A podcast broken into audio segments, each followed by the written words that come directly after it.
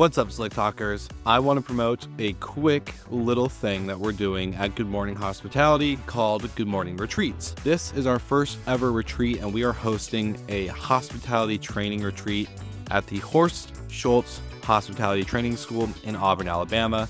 Now, this is going to be July 8th through the 10th and it's for operators only. So if you're a property manager and you want to actually dive into the inner workings of providing hospitality and not just the operations of your business, then this is what you need to do and sign up for. So go to goodmorningretreats.com in order to get into an intimate setting with other operators just like you. If you go to the website, you'll see the published agenda and other things around the whole retreat. We're excited to host you, and if you're going to the retreat already and you've already confirmed your spot, we can't wait to show you what we have up our sleeves for this event. Now, let's move on to the episode. Thanks for tuning in, and like always, I hope you guys are enjoying the podcast there is enough for everybody. There is enough for everybody. This kind of, I think, this scarcity mentality, I think, kind of tends to pervade things.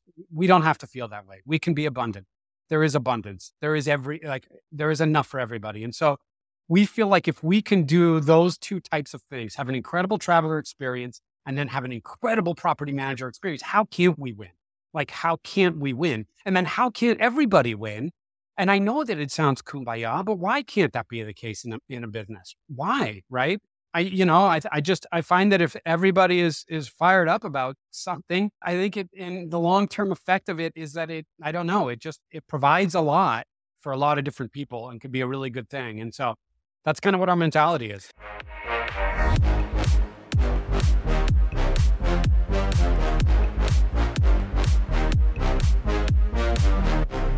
What's up, Slick Talkers? I want to do dynamic duo sponsorship placements for our partners, and the best dynamic duos I could put together for you are our first one of Hostfully and Minut. Now, you probably heard our Minute with Minut segment with Nathan Smith over at Minut. If I could say Minut a thousand times, then I will. But basically, if you are using Hostfully's property management platform, then you can go to their integration marketplace and turn on your integration with Minut so that way, everything is operating seamlessly in your hub to run your business without any issues and headaches. It just is so nice to have proper integration partners together. And I couldn't be more thankful for these two partnering with us on the podcast. So make sure you check out the show notes because we have special offers just for you from both companies, Hostfully and Minut, because you're a listener of the podcast and they love taking care of our listeners. So Check out the links in the show notes. And of course, like always, thank you for tuning into the podcast. All right, Slick Talkers, we are back for a, another episode. And I'm super excited because, man, I had to. I had a good time. I had to pull myself away from your booth many times, Alex, at the TravelNet conference because yeah. I just wanted to shoot the shit and and talk to you and goof around and have a good time. But you have quite the story. So, Alex, I wanted to jump in. One, welcome to the show. Thanks for taking the time to chat with me today. And two, always, always wanted to come on the oh. show, Will. So I appreciate it. And you're right. At the track conference, it's just like when two when two goofy idiots meet each other. It's like like a match made in heaven. We were just idiots for like an hour and a half, just being. Yeah, idiots. I was like, man, I can't believe the amount of people that have walked by us when we're having this conversation and been like, "What the hell are these guys talking about? this has nothing to do with vacation rentals." So, yeah, no, not no. one, not one thing. So, Alex, uh, my man, you are one of the co-founders of Whimstay you work on the partnerships and growth side and working with the operators that put their amazing inventory on your guys' awesome platform. I want to hear though, before we cover the Whimstay journey and starting, you know, ideation, you have an interesting background. You have the background of being an actor, and as your guest form said, let me hang on, let me quote this really quick because it was it was amazing. Uh-oh. Alex was a New York Uh-oh. stage actor for 12 years until the romance of eating beans and doing Shakespeare mm-hmm. in a parking lot wore off and decided to try his hand in his yes. hometown techscape. So bring me back to this moment. What what got you into to acting in New York and and going, you know, after 12 years back to back to tech? Yeah, you know, I so my family is filled. We're all it's lawyers and politicians, like lawyers and San Francisco politicians, kind of what makes up the the landscape of my family.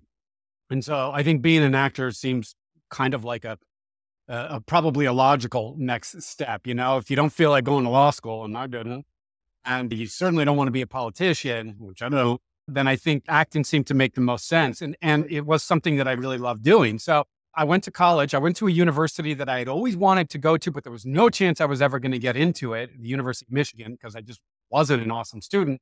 And it's a really good school and one of those weird places that ever since I was a kid, I wanted to go there. I don't know why. And I, I learned about junior, senior year in high school that they had a really good theater program and 80% of the application is is your audition. And I was like, well, this sounds pretty good. And and uh, a 3.0 ain't getting me into Michigan. So at any rate, I went that route, but I had always really wanted to become an actor. I, I did. Studied uh, theater for four years at Michigan. Let me tell you, studying theater in college is like a dream. I didn't touch the library for four years, so that was nice. And then uh, I get to New York, and being a theater actor is not quite. I don't know if people think that being an actor is a glamorous thing to do. It's it's not. You know, it, it's very sort of blue collar in a way. I had a very successful career, one that I can look back on and be really, really, really proud of. Worked at really good theaters, worked with incredible people, great playwrights, and all this. I, I got to a point, I think around 2008. Actually, it was a meeting I had with my my agent at the time, and I was probably in there bitching about not getting enough work or something. And and so I go to him and I'm like, David, like what, what's going on? And he goes, Hey, look, like here's something you've got to understand. You have to be okay. I think I was maybe 28, 29. You've got to understand that what this life entails is you have to be okay with being 45 years old, maybe living paycheck to paycheck, and living in a five story walk up in Midtown Manhattan. Like you kind of have to be okay with that if this is something you want to do. And I, and, and I had had, I, I worked at successful theaters and that was kind of my life. And I thought in my mind it was maybe going to get better. Anyways, my response to him was like, yeah, dude, I'm in, I'm in. And I think the subway home, I was like, I am not in. and so I remember the thought that I had was, I will never be able to fly first class on Emirates Air to the Maldives. Like that was the thought that came to my head, right? I think that uh, that that sort of was the beginning of the decline to get into this. I, and then what happened was, I think uh, around 2009, 2010, while my, my beloved Giants were in the process of winning their first World Series, I, I decided I'm going to fly home. And, and I had actually had a job at a really great theater in San Francisco. So I come home and my thought was, I'm going to leave New York for a little while. I'm going to do this play here and, and, and hang out with my family a little bit. But still, the idea of this can't be it. Like, I need more from my life. Just couldn't, it just didn't leave my head. So my my wonderful sister in law Erica was I think the tenth or the eleventh employee at mm. Yelp. Mm. She's sort of a big shot in the, in the tech industry, and she came to me and said, "Look, like I'll get you an interview at Yelp." And I thought, okay, let's just why not? And so I took that interview. I got that job. At one point, I was doing both at the same time. So I was doing I was doing sales at, at Yelp from you know 6 a.m., 7 a.m. to 5 p.m. Then I was walking to the theater and doing a show from from seven to nine. And I did this for about three or four months. And this was actually fantastic. I loved it. But I, I started to realize I was really good in sales. And I started to realize that I really liked making the money. And I started to realize what it felt like to be in a startup because it was still very, it was pre IPO Yelp. It was still sort of the Wild West. It was very much like we're building something here. And that energy was an energy I had not felt before. I felt it a little bit like maybe starting a new play and sort of building and collaborating, but it felt very collaborative. It felt very like new and fresh and energetic. And I was like, I, I can get into this. I like this. And so I, I, it turns out I was, I was pretty good at sales. A lot of it from lessons from acting, right? Not the BSing part, but acting, uh, really good stage acting requires, I think, a lot of patience, a lot of listening. And because you want to jump your line, you got a laugh line coming and you want to hit that thing, man, because you know everyone's going to laugh. And there's nothing better than, a, than an audience of people laughing at your joke. Not your joke, the playwright's joke, but your delivery of that joke. And, but you have to be patient. You have to listen. And so, they, so every instinct of you that wants to like jump on top of something can't. And that has been the greatest sort of, uh, I would say, a lesson for me in terms of sales is you're going to want to start to talk about things like your product and how your product can help people when people don't really necessarily care that much. They want one thing, like they want to know how you can help their business. But the only way that you can ever know that is if you know and you're like consuming what they're telling you so that you can actually take a step back and, and respond to it in a really cogent and intelligent way. and say, hey, like maybe this mixes up with what we're doing. Maybe it doesn't. If it doesn't, maybe we can work another time. That garners kind of a sense of respect, I think, and, and, and trust. So like that whole sort of thing happened. Anyways, I worked at the Yelp for a while, went to, to Arizona and opened up, helped open up their office and then came back to San Francisco, worked at a couple of startups after that. And then I got the call from, from Ben and Jim Rossiter to, to do this. And, and it was at the time, it's just a no brainer to me I think the first thing I said to Ben when he said, suggested what it was, I was like, so it's basically Hotel Tonight for short term rentals. And I love Hotel Tonight and I love short term rentals. Where's the mystery? So that's kind of that story. Now, there's so much to unpack and a lot of relatable scenarios. I think between you and I, probably why these two goofballs can chat for an hour and a half at a booth. That makes no sense yeah. with with anything that we're talking about. But bees, we talk about bees. Remember? Yeah. oh yeah, I remember. That was like I was. I still thinking about that conversation. like, man, is that really what their life is like? That's what they live for. That's like a shower thought I have. But like, okay, so there's a couple things I want to I want to bring up and we'll tie into a probably a greater conversation so I know what you mean when it comes to that line delivery, right? I when I was in high school, my senior year, I was Skeeter in the musical Footloose, and so not I'm Hell not a main yeah. character, but a good supporting character. And I had one line that one night I actually forgot to say, so somebody else had to say it. And then the next night I was like, I'm never forgetting my line ever again. And I remember adding more to it and making it like an improv moment and the crowd reaction was just incredible. I was like, "This is it. This is what I want to do." And it's a drug. Yeah, it's a, it's yeah. a drug. And then my mom and dad were like, "Yeah, we hear you sing by yourself. You shouldn't go that route." And I was like, "Okay, good point. Good point. No more Skeeter. Yeah, no more. No more Skeeter." I, I'm curious for you because before we get to the Whimstay stuff, I love that you mentioned Hotel Tonight. We had Sam Shank on the episode on the show. Great founder, incredible story. But, you know, going into this life of, I love that you mentioned not being like the bullshitter where it comes to the sales and the acting and trying to like be all like sleazy salesman, but actually having more attention to listening and the attention to detail and bringing up real solutions, not just trying to push a product down somebody's throat. So, kind of going from tech sales and acting to now your own business with partners and an industry that I would say it's not a new industry. We all know vacation rentals have been around just as long as hotels, as long as people have been traveling, people have been staying in homes. And this current state of the industry is pretty new, even though Airbnb is IPO'd and all this other stuff, right? Like there's still people discovering short-term rentals for the first time today as this episode is being recorded. So how applicable was your previous lives, we'll call them, to what you're doing now? And if you maybe had one piece of advice or a lesson learned along the way that any founder and entrepreneur could apply from your experience, what would that be? So I, I would say this, like I, I would say that there's a, I think there's a couple of a couple of things you have to know about your company first, right? Like how is, and I'd say number one is timing, right? So how is your timing in the market? So just to take Airbnb for example, why did Airbnb explode? Well, a lot of people will tell you it's because the housing crisis in 08, right? And so, and because it was people needed extra cash and it was, and so it just, it, it, it's so if you look at sort of, and so then that was great timing for the short term rental in, industry in particular. So let's just say that, right? So if you think to yourself, okay, our company's got, our timing's good. We've got a place in the market. We've, we've wedged a spot in there and our timing is right. If that is the case, and if that's actually only the case, like if you have a co- couple of corollaries, like if you've got some, if you're if you're really proud of the people that you work with, I, I'm so proud of the people I work with. I, they're fabulous and amazing and brilliant. And if your product is really good and, and that all that stuff, right? Here's the one piece of advice: if those sort of things are happening, you're going to get your ass kicked. That is a fact.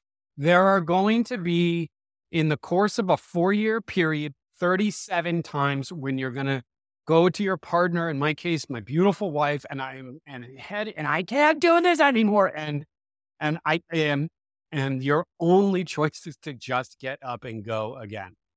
This is not, you know, that that the reason why this is not the reason why this isn't easy. The reason why, you know, there, there would be more Uber drivers, right? If this was easy is kind of the line, right? In San Francisco, at least, it, it's the reason why is because it takes a mental fortitude and a and a conviction and a confidence in your product that I don't know whether I could have done it alone, truth be told. But I had my wife telling me to, to shut up and keep going. And I had my my co-founder and my co-founders Ben and Kamish and Jen and Noelle and all these folks continually telling me just you've got to keep going. And so, and that's it.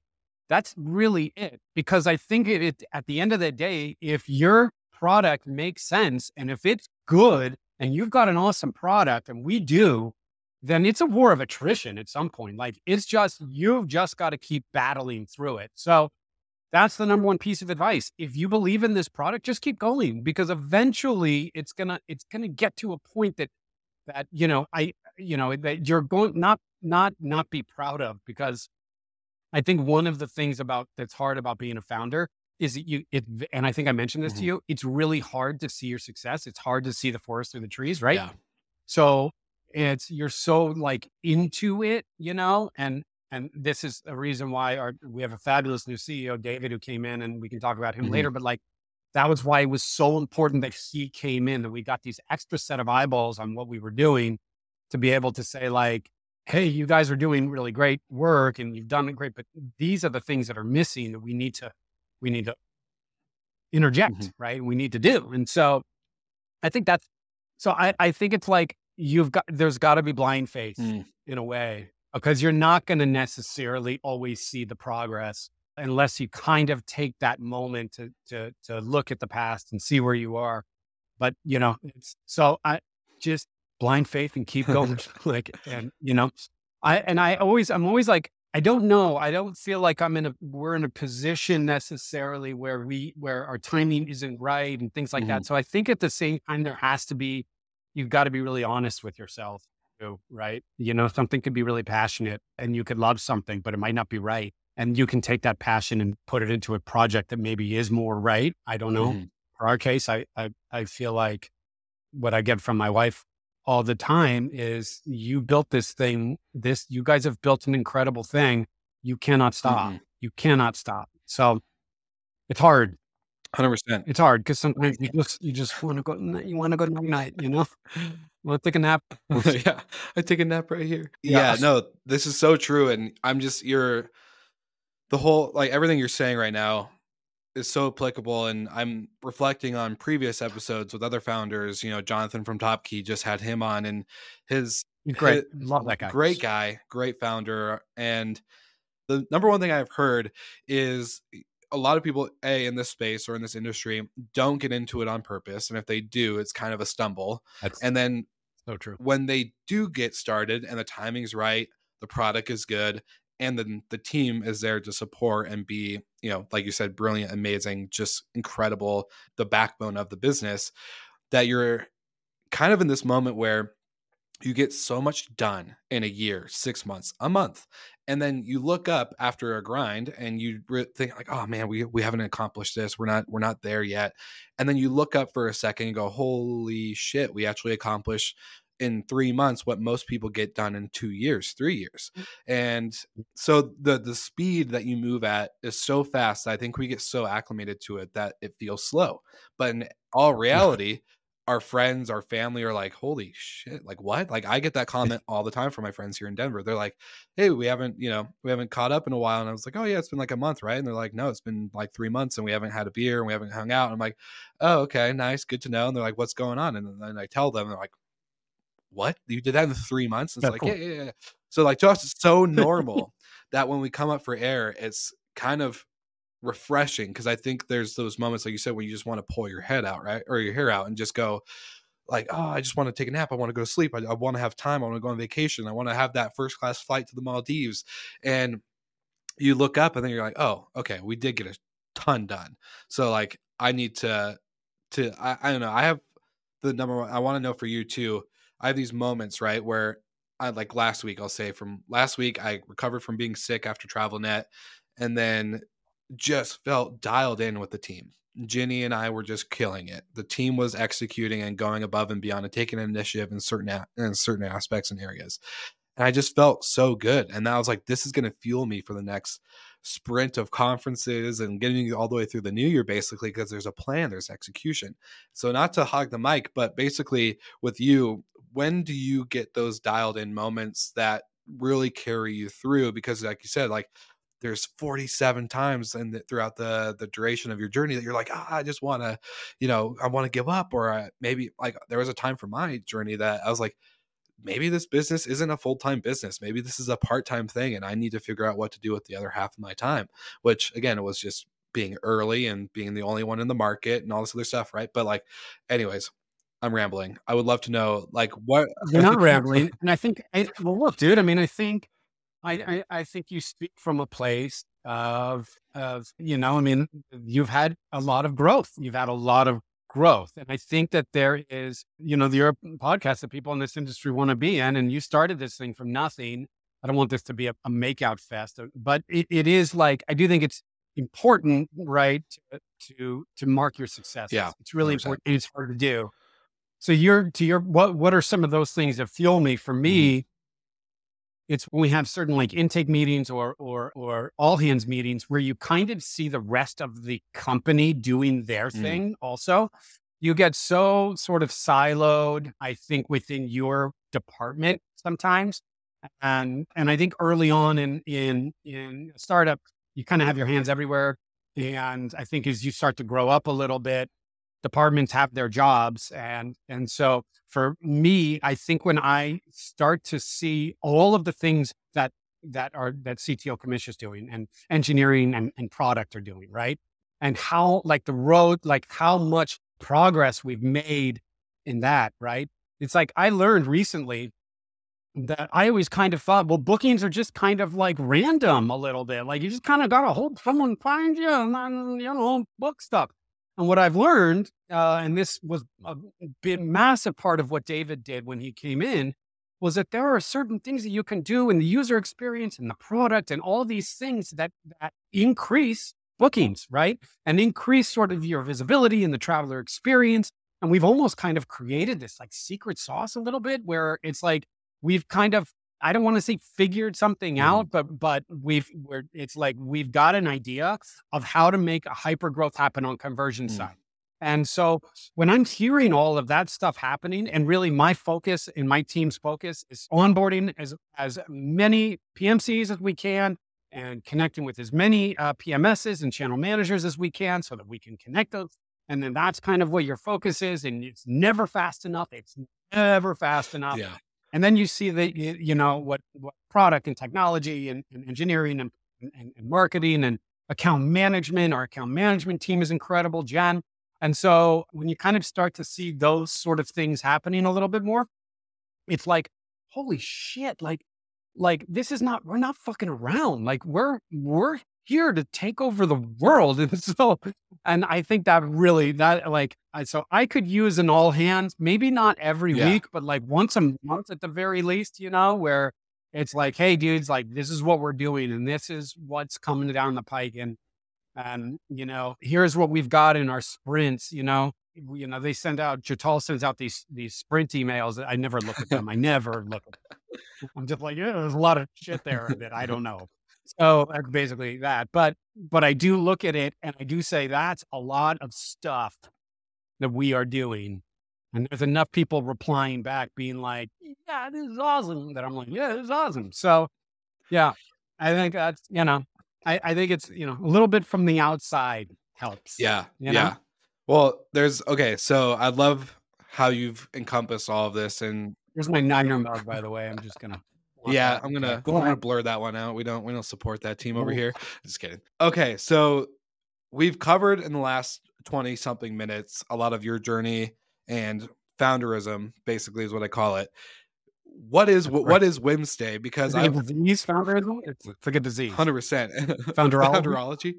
founderology. So to to maybe share some context on Whimstay. So Ginny, who is my COO at Hospitality FM, well she's amazing, and just awesome human. So she came out. We were in prep of the kind of public launch here, and she booked a place downtown Denver. And she goes, "Hey, I actually booked on Wednesday, and it was a great experience. I got direct info for the property. Everything was smooth. It was actually a really good user experience. And obviously, I knew of you. You and I have met at VRMA and other conferences, and kind of chit chatted and, and shot the shit a little bit, but." You know, never actually using the product myself, never knowing specifically out the gate, like, okay, like who's on the platform, what is it like, da da da da da, you know, going through all that stuff. It got me really intrigued, especially because she is a product and a brand nerd. So she like normally would be like, hey, I'm going to pick up pick apart things, and she had a really good experience, all in all. And so, and, oh, happy and she stayed with a great a great property manager. So having those two combos, I think, was really important. So what is Whimstay from the ideation part where you and your co-founders got together and like, hey, this is an idea that we want to create the hotel tonight of short-term rentals to where you are today and where you guys see yourselves going? Because I know there was some capital raised. Now you have a new CEO. Like there's there's a whole life that's already happened within this business as well. So kind of for the listener's sake, let's let's go into that and then I'm gonna poke and prod and some other areas of conversation. Yeah, I, I, I think that from the very beginning, it was from us, from our perspective. So just so you kind of know how it started, my my business partner, and co-founder Ben, has had seen a ton of success uh, in his own tech sort of life. He's he went to Stanford at 14, you know, like kind of one of those one of those types, and started a, a, company that sold to Bank of America when he was 21, and just through a, a, a number of different sort of exits through tech. And so he he's a little bit later on in life, he decided he wanted to just get a couple of homes, a home in Tahoe, a home in Maui, right? And he wanted to rent those out. And he's got that sort of business mind that's that's I think very hungry business mind and and I think always kind of working. And he realized, well, I've got these two homes. And when it comes down to the last minute, I can't, there's like, I can't do anything. I can, I can add a discount, but I'm still just hoping that somebody sees discount. Like that's it. And hope is not a strategy, right? So, so he thought, well, that just seems silly and that's absurd in this market, considering how big this this industry is. We should probably build something. So that was kind of the iteration. That was the ideation. And and so it came from a need, right? Came from a personal need from Ben. And then we started to build it out. And then we realized as sort of more of us came on right? That there's two aspects to this. There's the property manager and then there's the traveler. And so if we can create a win-win, any win-win in any market is is a good thing, right? So my focus is always on the property manager, always, always. It's just how I I function, and it's and I am just so embedded within this sort of idea. I want to be able to help them in so many different ways, and and to allow them the opportunity to fill off nights that otherwise are going to go unsold to get them incremental revenue to me is very, very attractive. If you were to go and talk to, to Noelle, who is our CMO and she deals a lot on the traveler side, then she'll tell you as a traveler herself, right? This is a massive win because she's always traveling spontaneously, right? And so for her to be able to get any type of vacation rental at a really great price last minute to her is is is gold. So so we had this win-win right? So then I think at that point, it really is about now, what do we as a company need to do in order to amplify both sides of those wins? What you just said about Ginny, it just, it, it to me, it, I, I love, I love her. She's, if we're goofy, I don't know what the hell she is. So it's like, you know, but for her to be able to have a, a traveler experience, yeah. right? Flawless, okay, is to us so really important. And that's, I have to emphasize some of the uh, really awesome things that David has done as he's come in. And that's, I think, really sort of emphasizing the user experience and making it a sticky experience for them. On the, on the, the property manager side, on our side, right? I have this, we have this mentality on the, on the sales side, on the, on the acquisition side, the, the, the supply acquisition side, the direct bookings are a really, really important part of this industry growing. And the reason why, and this is coming from somebody who's founded a channel, right? But the reason why is because there's that gap. I think Forbes recently had it that the gap is now like 4% between hotels and short term rentals, right? So that, that gap is closing dramatically. How are we going to not only close that gap, but start to overtake? Well, one of the things that we need to make sure we're doing as an industry is that we are matching what people are expecting on hotels, right? We have got to have that sort of sense of what makes us not only we've got to match what hotels are doing, right? But we've got to go, we've got to up it. And so we have, as an industry, have this really beautiful, I think, thing in place, and that is we can be very, very local, right? So if I am in, if I am in Oregon, Bedford, Oregon, I don't, is that even a thing? I just made that up. I don't even know. I, I, I used to live in Oregon. I have no idea though. But let's just say that there's that place called there's like a Medford. Yeah, there's a Medford, I think. Let's say There's a place called Bedford, Morgan. Let's say there's a brewery and that brewery makes really good IPAs. Mm. That feels like it fits. 100%. So if I'm if I'm the property manager, I want to have I want to provide those a, a six pack of those IPAs in the fridge when people get there, right? Or the coffee or whatever it is, right? So if we are uh, so if if and uh, there's a whole there's a point method to this blabbering madness that if we can if property managers are focusing on getting direct bookings, focusing on that, right? That raises everybody's game. And if everybody's game is raised, then travelers are going to say that I just had an incredible experience based on the fact that the property manager worked really, really hard to bring me back as a direct booking the next time. So I had a really incredible experience. I ain't going back to hotels anymore, right? We do that enough times, that 4% goes this way, right? So for us, a really big part of that has always been let's give property managers all the travelers' information, fully, totally, completely unencrypted. Let's give that to them. Let's allow them to market to that traveler a little bit. Let's allow them, and we'll say, you know what, we're we're a traveler acquisition. Our five percent commission is a traveler acquisition fee, no more, no less. Right? We're not afraid that we're going to lose clients. We all we there are always people that are just going to go to, to OTAs and channels. That's always going to be the case. There are there is enough for everybody. There is enough for everybody. This kind of I think this scarcity mentality, I think, kind of tends to pervade things. We don't have to feel that way. We can be abundant. There is abundance. There is every, like, there is enough for everybody. And so we feel like if we can do those two types of things, have an incredible traveler experience and then have an incredible property manager experience, how can't we win? Like, how can't we win? And then how can't everybody win? And I know that it sounds kumbaya, but why can't that be the case in a, in a business? Why, right? I, you know, I, I just, I find that if everybody is, is fired up about something, I think it, and the long-term effect of it is that it, I don't know, it just, it provides a lot for a lot of different people and could be a really good thing. And so that's kind of what our mentality is. All right. So you're trying to grow your portfolio and your property management business, but sometimes owners don't have the best peace of mind when it comes to giving up the keys to their home to an unknown brand or company. And of course, let's be honest, sometimes we hear the horror stories of guests and the bad guests that stay in vacation rentals and throw parties. Well, Safely has you covered because not only do they screen your guests that are staying, but they also ensure that you are covered from all things such as ill intent, stupidity, aka vacation brain, and other things like pet damage and theft. While doing that, you are able to partner with Vintory and grow your portfolio with their marketing platform that helps ensure that you are attracting the right owners to your rental program and growing your business in the destination that you are in. Or if you're in multiple destinations, that works too. So get the links in the show notes because both companies have special offers. If you don't use a link, but you end up talking to them, guess what? Just tell them that Will Slicker sent you from Slick Talk, the hospitality podcast, and they'll get you covered. And you can also let them know that maybe you've heard of them on our platform, hospitality.fm. So, of course, like always, make sure you grab the links in the show notes. And thank you guys so much for tuning in to another episode of Slick Talk, the hospitality podcast. Now, back to the episode.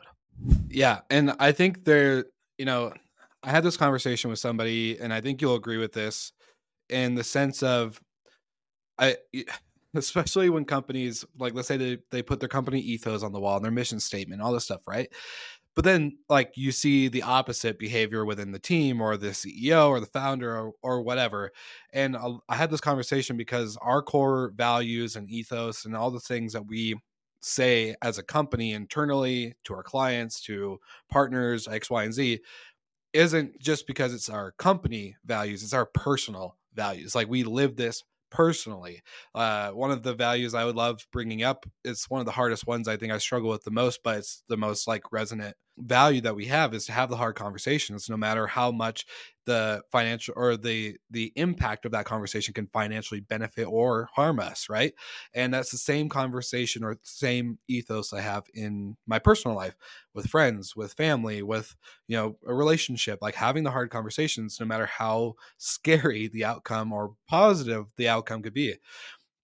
And so I, I agree with you like the win-wins don't have to be a win win for just business it can have a personal impact and it could be something that's not a separation and so i love that you guys are mentioning that and you know as a channel i i think you mentioned hotels right? So like the experience that guests have on hotels versus booking direct with a vacation rental manager or booking on maybe a crappy ota that just is barely spun up it's not really a, a built out thing it's kind of a copy and paste model that user experience there's a reason why you mentioned hotel tonight was acquired there's a reason why airbnb is how big it is and there's a reason why ginny had the great experience that she did on Whimstay, is because i think when the product's super easy to use and it doesn't take this crazy ugly ux ui type of feel that can really make the difference. And I want to introduce you to this guy if you haven't already met him already. His name is Zach Busekrus. He's the host of Behind the Stays podcast. He basically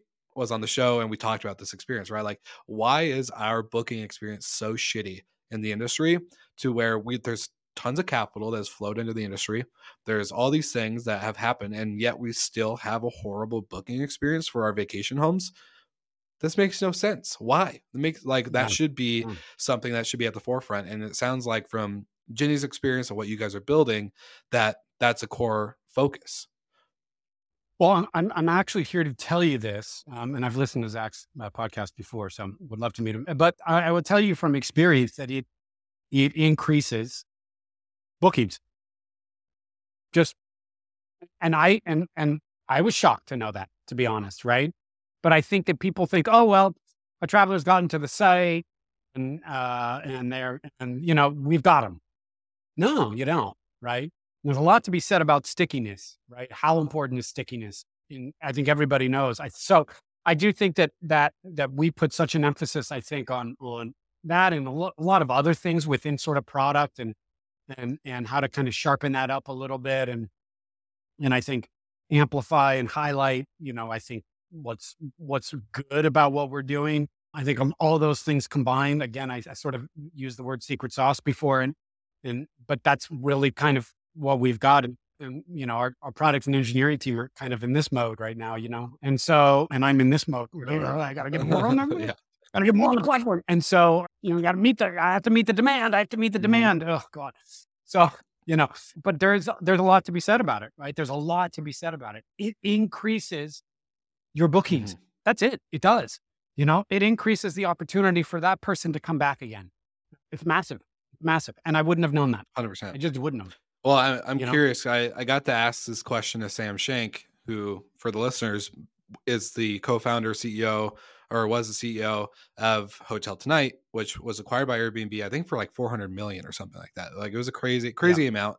And you know, I asked him because they built you know hotel tonight within 10 weeks and obviously tons of iterations and v you know version 100 versus v1 right is probably completely different but as you guys are building the product you know there's two like you've mentioned there's two sides of the marketplace and i wonder how you know to me it's already hard enough to get booked direct or get direct bookings within our property management company. I know plenty of other companies that have been around a lot longer. It builds up over time. So it's like, I think time's on your side. The more you invest in it, the more you push it, obviously it's going to happen. But you guys are targeting a specific user group, which is the, the, kind of the last minute stay. Like, oh, I need to travel tonight for work or tomorrow or whatever the kind of like last minute booking window. How do you guys balance the supply of inventory? Obviously, like that's really important to have stuff for people to book on. But then getting the user, the traveler, to really kind of one discover you, but then also get comfortable with the side of like, okay, like I'm booking on an OTA that isn't Airbnb.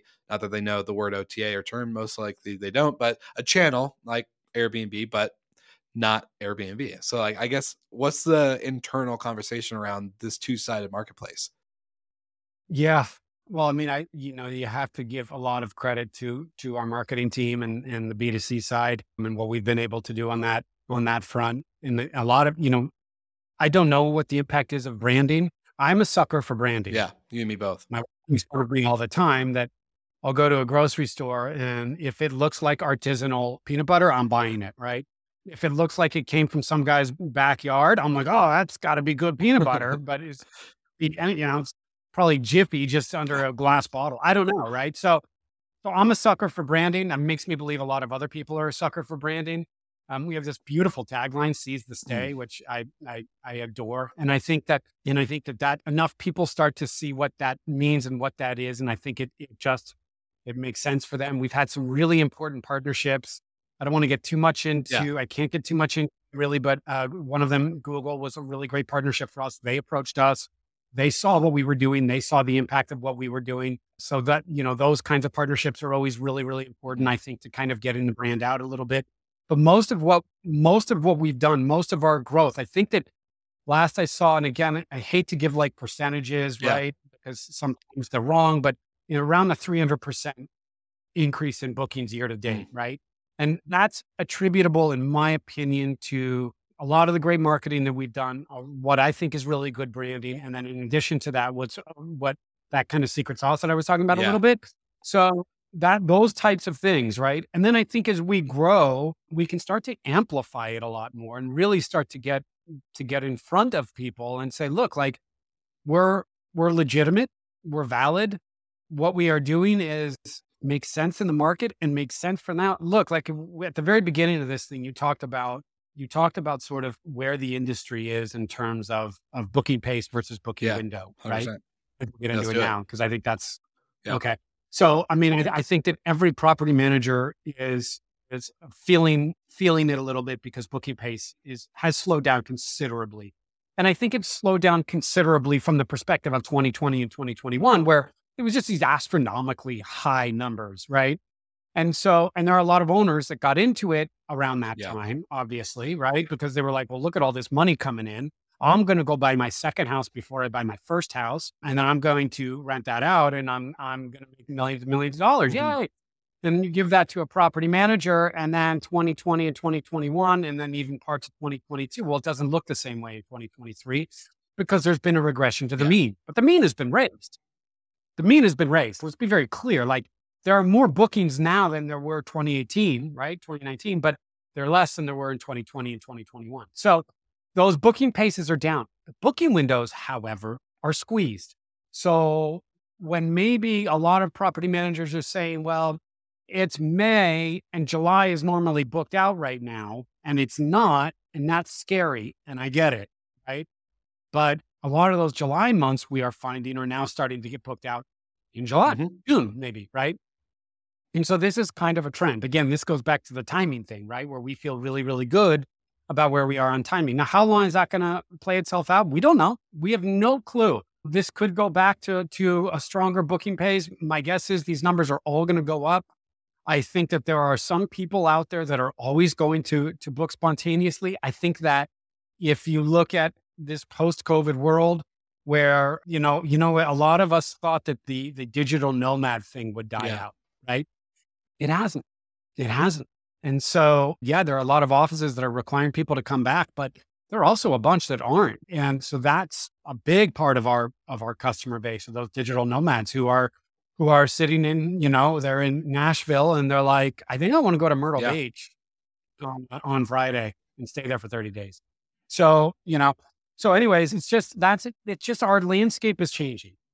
How do we adapt? Adapting's hard because the old way is easy and change is, can be a challenge. And but we are changing as an industry and in a massive way. Hospitality in general is changing. I think we can all agree on that. And so how do we kind of adapt to that is really, really important. And that's something that we are we're focusing on all the time over here, mm-hmm. right? So and I think that Will, you've got a podcast in an industry at a time that to me you could not have a better time to be doing what you got, what you're mm-hmm. doing. Yeah, I just don't think you can. I don't. I think that we're on to something here. I think that we're on the. You know, you talked about this at the beginning, where it's an it's it's an ancient industry in some yeah. ways, but it's also it's also Airbnb, right? And and what's happened since then. We're still on the on ramp to this sucker, man. Like this, we are very, very, we are we are in the first or second inning of this thing. So there's a lot for us to know and to learn and to adapt to.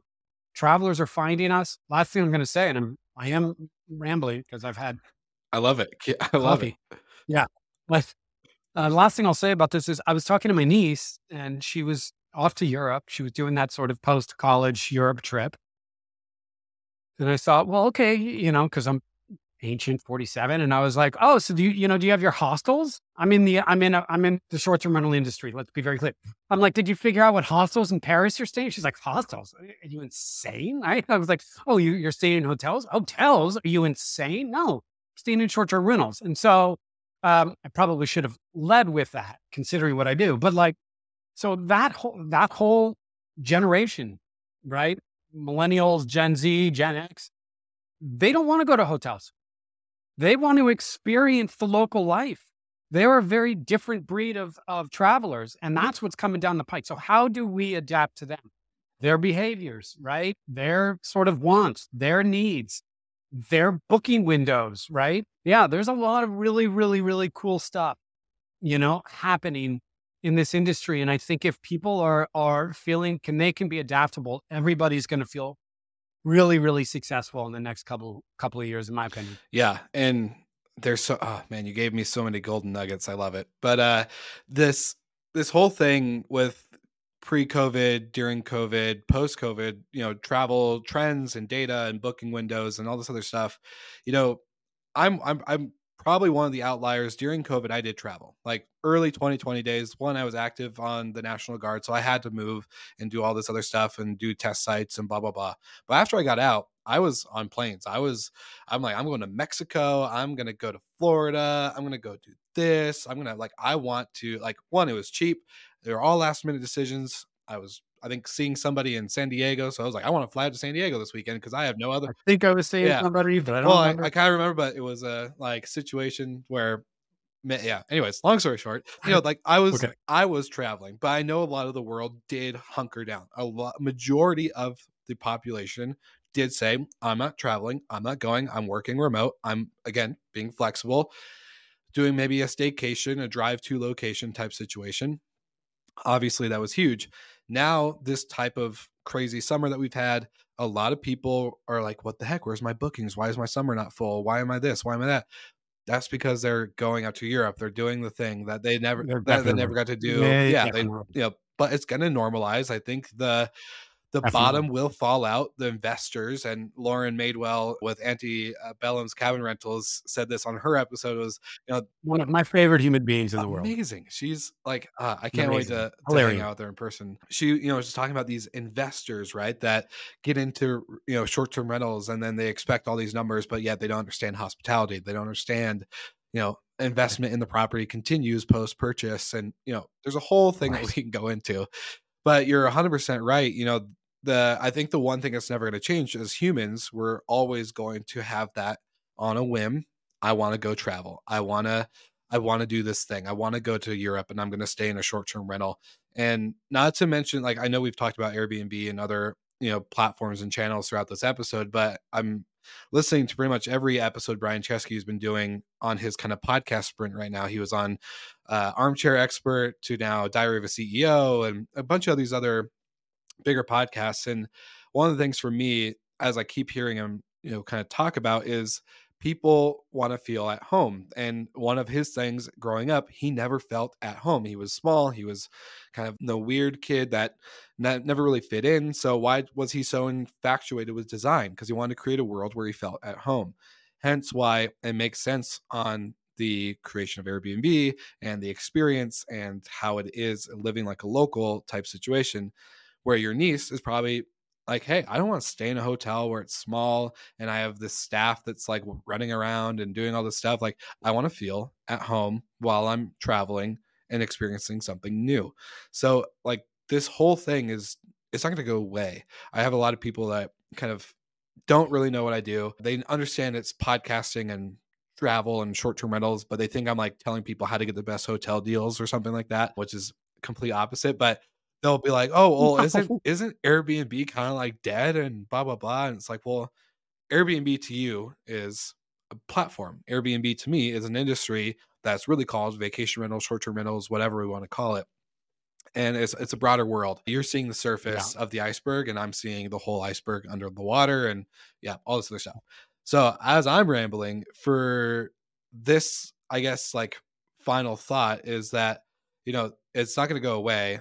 The companies like you who are early, building good product, building good team. It's there's I, I have this one mentor who says this who said this quote to me and it just it's always resonated as I've kind of been like through that moment of like pulling my hair out to then like yes I'm really happy like we're we're doing great things and it's the right people doing the right thing at the right time building a great product and I think like that combination of what you guys are doing it sounds like that's the secret sauce like right like if we're going to define the secret sauce at the end of this episode it's the right people building the right product doing the right thing at the right time so I oh. think, yeah. Oh, I got chills. I got chills. I got chills.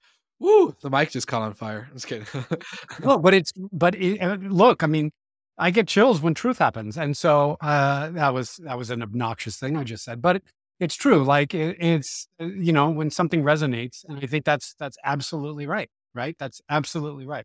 I think that everybody can hang their hat. Everybody in this industry can hang their hat on timing. I do. I honestly believe that. So whether you know, I can't everyone can't hang their hat on a great product or great whatever or great people, but everybody can start as their baseline. Okay, if I'm in the short-term rental industry, timing is good.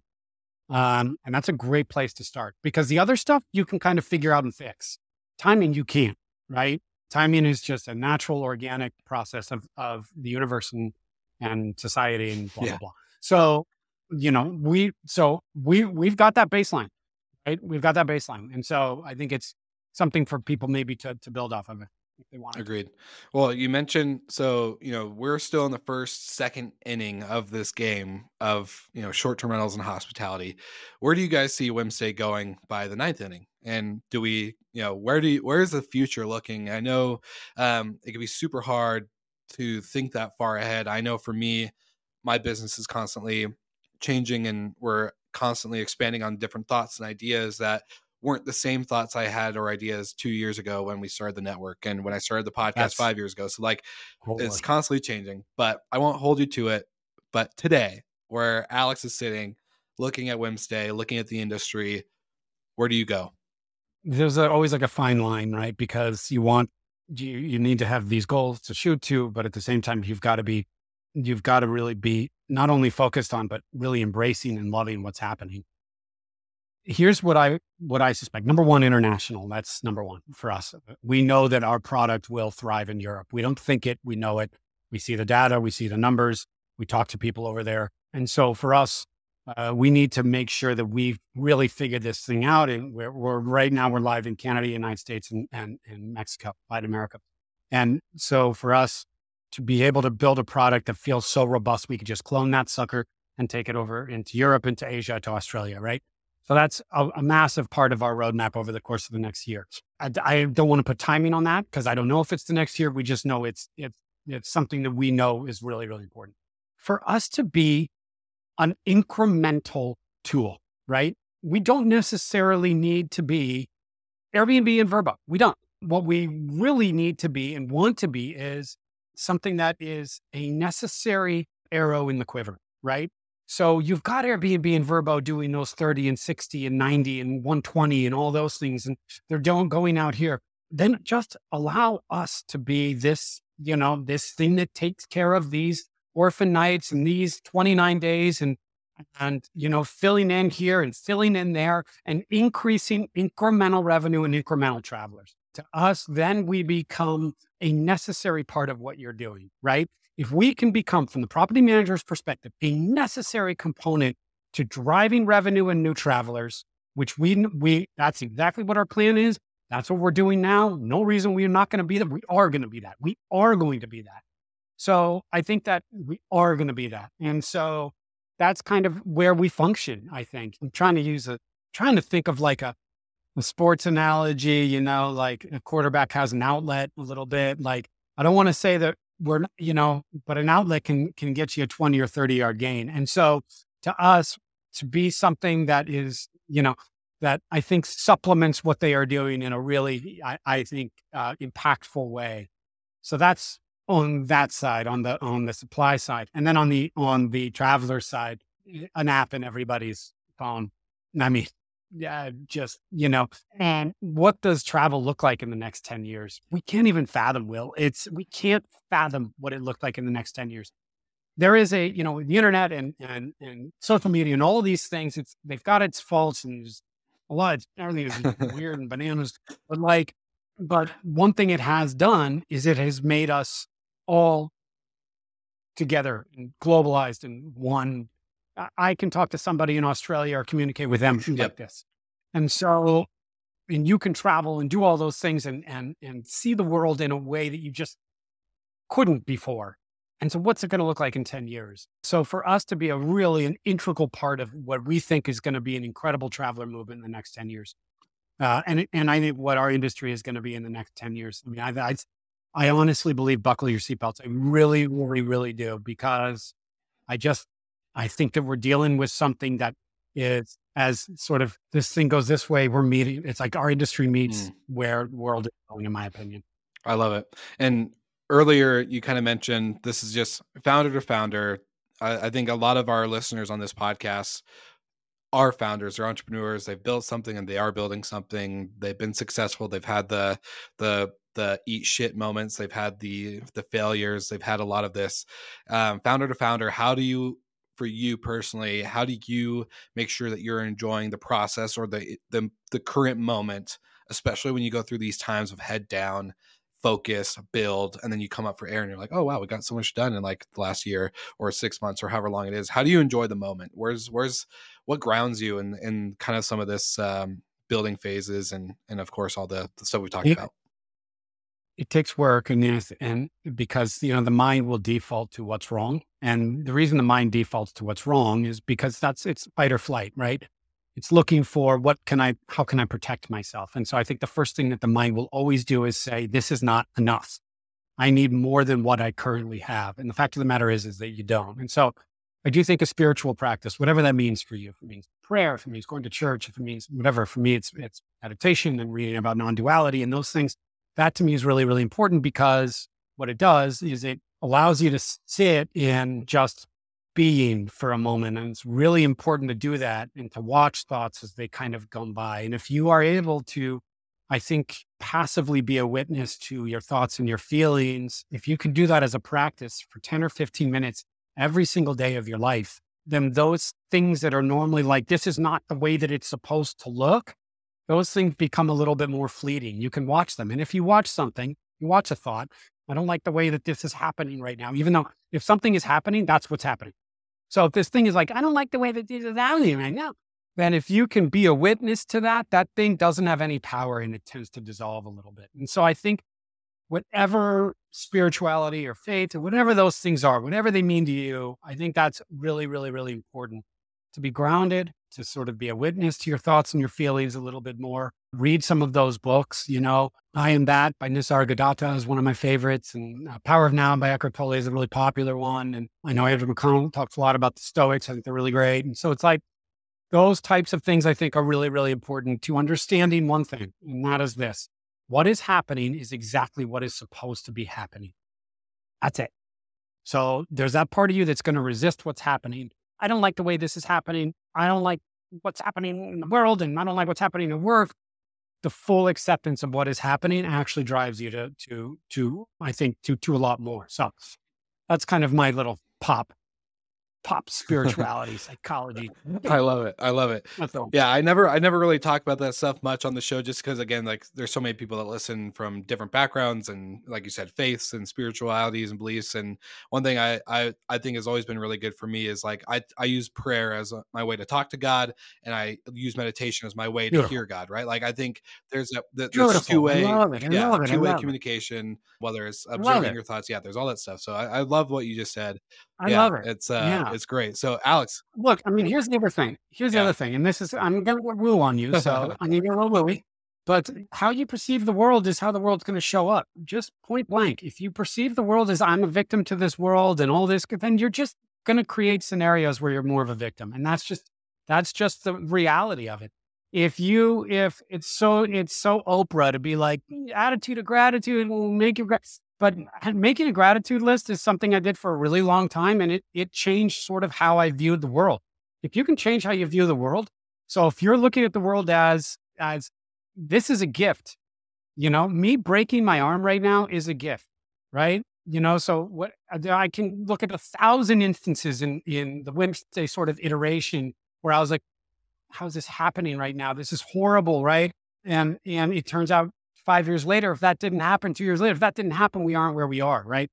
So if you can just constantly say it, yeah, is that what is happening? If you can be grateful for it, if you can look at it from that perspective, then that's the reality that you're going to create for yourself. One where you're going to continually be grateful. So, and however that does it, meditation, prayer, church, mm-hmm. whatever it is, whatever it is, and your thing, hearing and then listening. I love that, yeah. Will. I love it. Well, uh, I think that's I think that shit's really important. hundred percent. I yeah, not to continue to drag on the conversation, but you know, there's uh, I don't know if you ever watched the Tony Robbins documentary back in the day on Netflix, uh, that I'm not your guru. He he, he basically has this moment with this girl, right, where talks about her dad and her relationship with him and how horrible it is.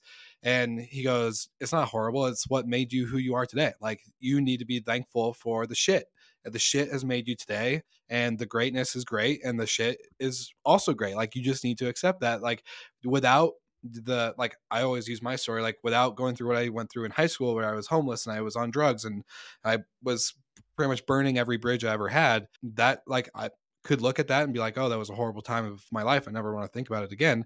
I want to be here. I want to be where I'm at. And you know without that stuff it's just super more chill, more chill, more chill. I know we could probably do another episode on this so I definitely Alex thank you so much man for for being on the podcast. This is way better than I could have ever imagined it, knowing our B conversation at Tracks and Travel Nets Conference. So I just want to say thank you for being on the show. No one will ever know what our B conversation is. No one will ever If you know. find us at Verma or VRMA, come up and ask, and we'll we'll maybe let you know, depending how how many drinks or beers we've had. But no, seriously, thank you so much for being on the show and for all the listeners. I love you, brother. I really appreciate it. And uh, this was of fun. course, yes, and right back at you, man. And listeners, if you want to get to know Alex more, get to hear more about Whimstay, check out the show notes. Make sure you're liking and subscribing, doing all the stuff because I have a I have a really good feeling that this is a company and a group of people that you're going to want to watch and and continue to hear the story as it unfolds in front of us. So, thank you, Alex, once again, and for all the listeners, we'll see you again next week.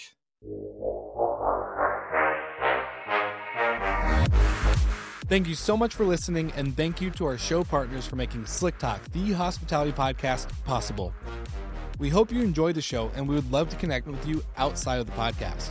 So you can follow us on all of our social media channels for daily hospitality content, or find us on slicktalkthepodcast.com. And don't forget to rate, review, and subscribe so you never miss an episode.